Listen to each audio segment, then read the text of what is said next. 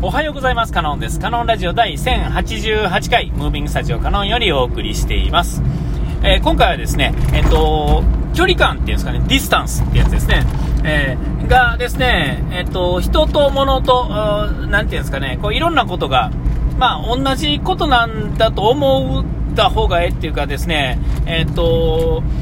その距離感を気にするがあまりですね、本来をですね、頑張らなあかんところ頑張れないというか、頑張れない理由をそれに、で依存しているっていう感じになってるんだなっていうことをちょっと思ったっていう話なんですけども、えっと、まあ何かっていうと、えっと、自分の、まあこの間もね、したいことがあってできてないんだよっていう話をね、えー、があるんですが、それってまあ、あの、まあ実際問題めんどくさいしですね、特になんか、まあ、何かの勉強やったとしたらですね、やっぱり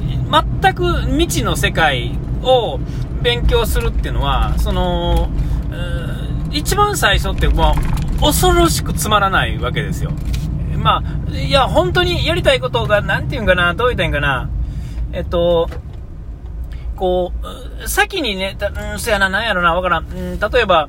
えっと、料理、料理っていうんですかね、まあ、例えば料理を覚えましょうっていう時に、えっと、やっぱりあの、か出だしはですね、えまあ、料理だけでは何でも何でもいいんですけども、その目的、あそのゴール、が先に見えてるとですね、えっと、進んでいきやすいですよね。えー、なんかわかんないですよ。例えば、スパゲッティ、なんかカルボナーラを作りたいとかっていうゴールがあるじゃないですか。だそのゴールに向かって、えー、なんていうんですか、見た目、まあ、なんやろうな、なんとなく材料、まあ、クックパッドとか見るっていうのも一つ手なんですけども、まあ、今の話でいくとですね、なんか見よう見まねで作るっていうんですかね。うん。えっ、ー、と、こういうカルボナーラ、まあ、その、最初に見たカルボナーラで、まあ一つ、た、例え、これは例えですよ、あくまで。えっと、カルボナーラを作りまし、どっかで喫茶店なり、なんかね、レストランでカルボナーラを食べましたよ。で、これはカルボナーラというものです。イタリアの、えっと、ね、クリームのパスタです、みたいな、のを、まあ、知ったとします。何も知らない、そうカルボナーラ知らないところから行って食べて知ったと。で、美味しかったと。ほんならまあ、カルボナーラというものはこういうものだっていうのはまず入りますよね、頭に。だまあ、それを作りたいと思いますよ。っていうことをするとですね、なんか、あの、なんか、えっ、ー、と、パスタを、はどんなもんなんかとか、茹でて食べれる状態にしたものに、こう、なんか、ソースとかなんとか絡めるもんがパスタだということを知るとですね、なまあ、これぐらい知るとですね、あとなんとなくこう、牛乳と卵を入れて、塩コショウをしたらカルボナーラなんだな、みたいな、なんかそんな感じになると思うんですよ。で、何にも知らない状態で作ったら、えっと、まあ、全然違うものができても、まあ、食べれんことないから食べました。えー、あれ？と違うな。ほんならまあ、そこからですね、えっと、ちょっと苦手やなと思う人やったら、まあ、やらへんかもしれないですけど、まあ、やりたいと思えばですね、えっと、やり方を覚えようとすると。え、ほんならですね、一度、まあ、ゴールまで行ってしまっているものっていうのは、えー、て言うかな、この全体をこう知ってるわけじゃないですか。全体をね。えー、出来上がりまでを知ってて、まあ、ええ加減でもまあ、なんとなくできるよ、とかいうことになっていくとですね、あとはまあ、やり方をその場その場でですね、人にちょっと聞いたりとか、コツを。で、まあ、実際にレシピを見たりとか、えー、いう感じ、え、でですね、徐々に覚えていくんですけれども、例えば、お母さんとかですね、主婦とかになってですね、ご飯を毎日作らなあかんってことになった時にですね、えっと、なんか日々ですね、料理っていうのを基礎を覚えなあかんみたいなところになってくるとですね、えっと、ゴールがないのに、えー、基礎を覚えるっていう時ほど、この、なんていうんかな、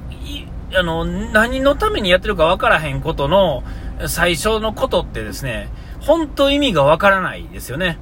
えー、だから意味がわからないから覚えられないんですよ。だから簡単なこと、それ自体を覚えること自体は難しくなくても、おもろなかったり、意味がわからんかったりするとですね、もうどんな簡単なことも覚えられへんわけですよね。そういう意味で、えー、勉強から始まるものっていうのは、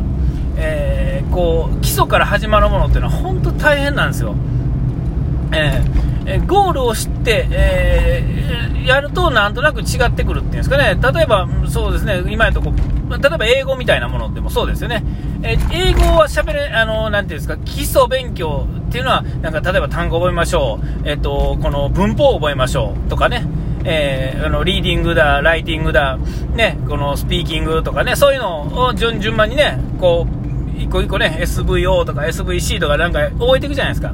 えでもそれってこう、意味が分からへんすぎて覚えられへんのですよ。えー、で、えー、でもですね、多分この、よく言う、あの、言ったら嫌に、嫌顔にも覚えるっていうのは、の一つはやっぱりそれやと思うんですけども、えっと、文法とかなんとか関係なしに、えっ、ー、と、喋らざるを得へん、挨拶せざるを得へんっていうんですかね、こうなってくるとですね、もうその意味、その文法の意味じゃなくて、えっ、ー、と、もう、このコミュニケーションツールとしてですね、えっ、ー、と、まあ、心で通じるっておかしいですけど、えそういうことになっていくから、覚えられて、その後にこう国語みたいな。だから日本やとね、日本語ってなんか知らん間に喋れてますけど、じゃあ国語、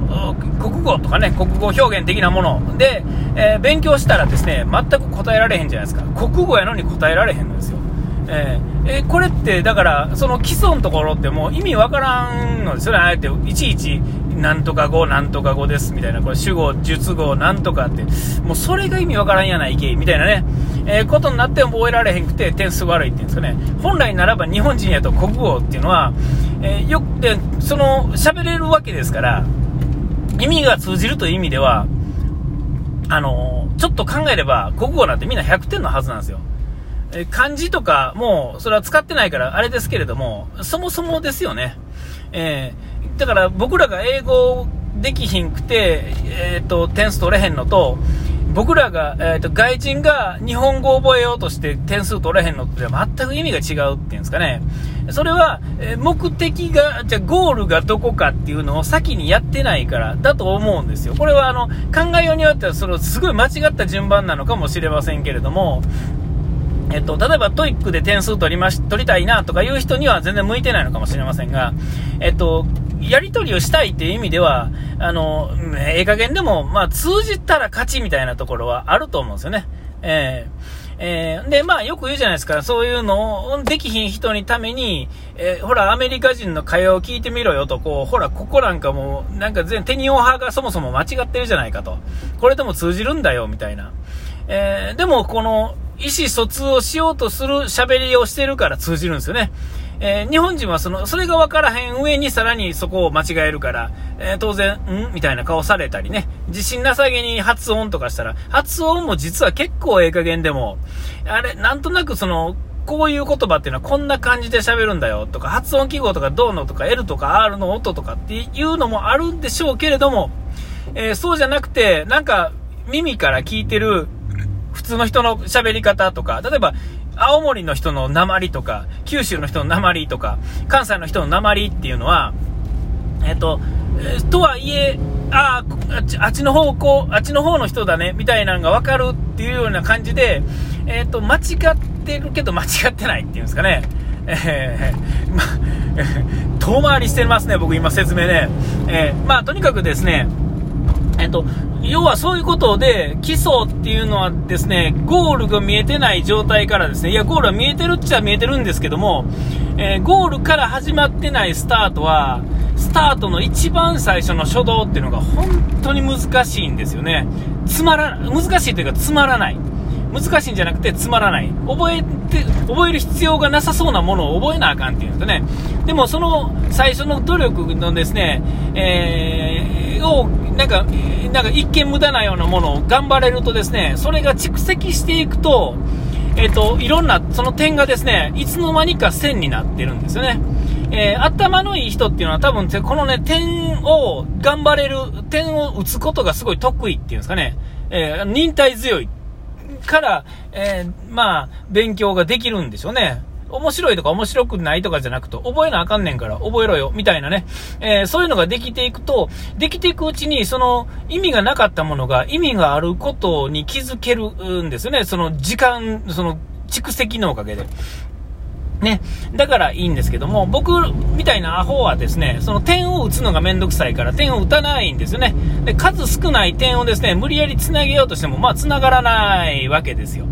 えー、えー、ほんでですね、まあ、その、いわゆるその、点を線にしようというのは難しいんですけども、えっ、と、その、最初からええ加減に線を引くっていうんですかね、まあ、その、えー、で、まあ、それ、まあ、ある程度間違ってても、で、その線を、えー、に、うん、の、な、線上に点をっていくっちゃおかしいな、その無無数に、だから要は遠回りなんですけど、結局、無数に打つ線を、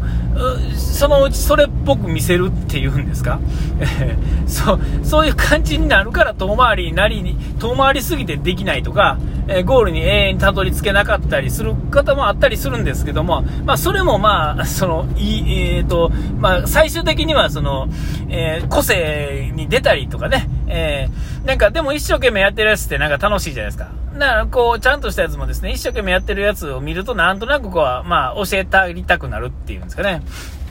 まあそういうのでまたうまいこと言ったりするんですけど、まあ何もしいひん人が一番何も進まないわけですよ。えー、まあ何も進まないと、えー、結局な、なんかつまんないこと言い出すんですよね。えー、つまんないこと言うてるやつってつまんないから、ね、思う、ね、あれなんですよ。え、謎ですね、僕何を言いたいのか。まあそんな感じでですね、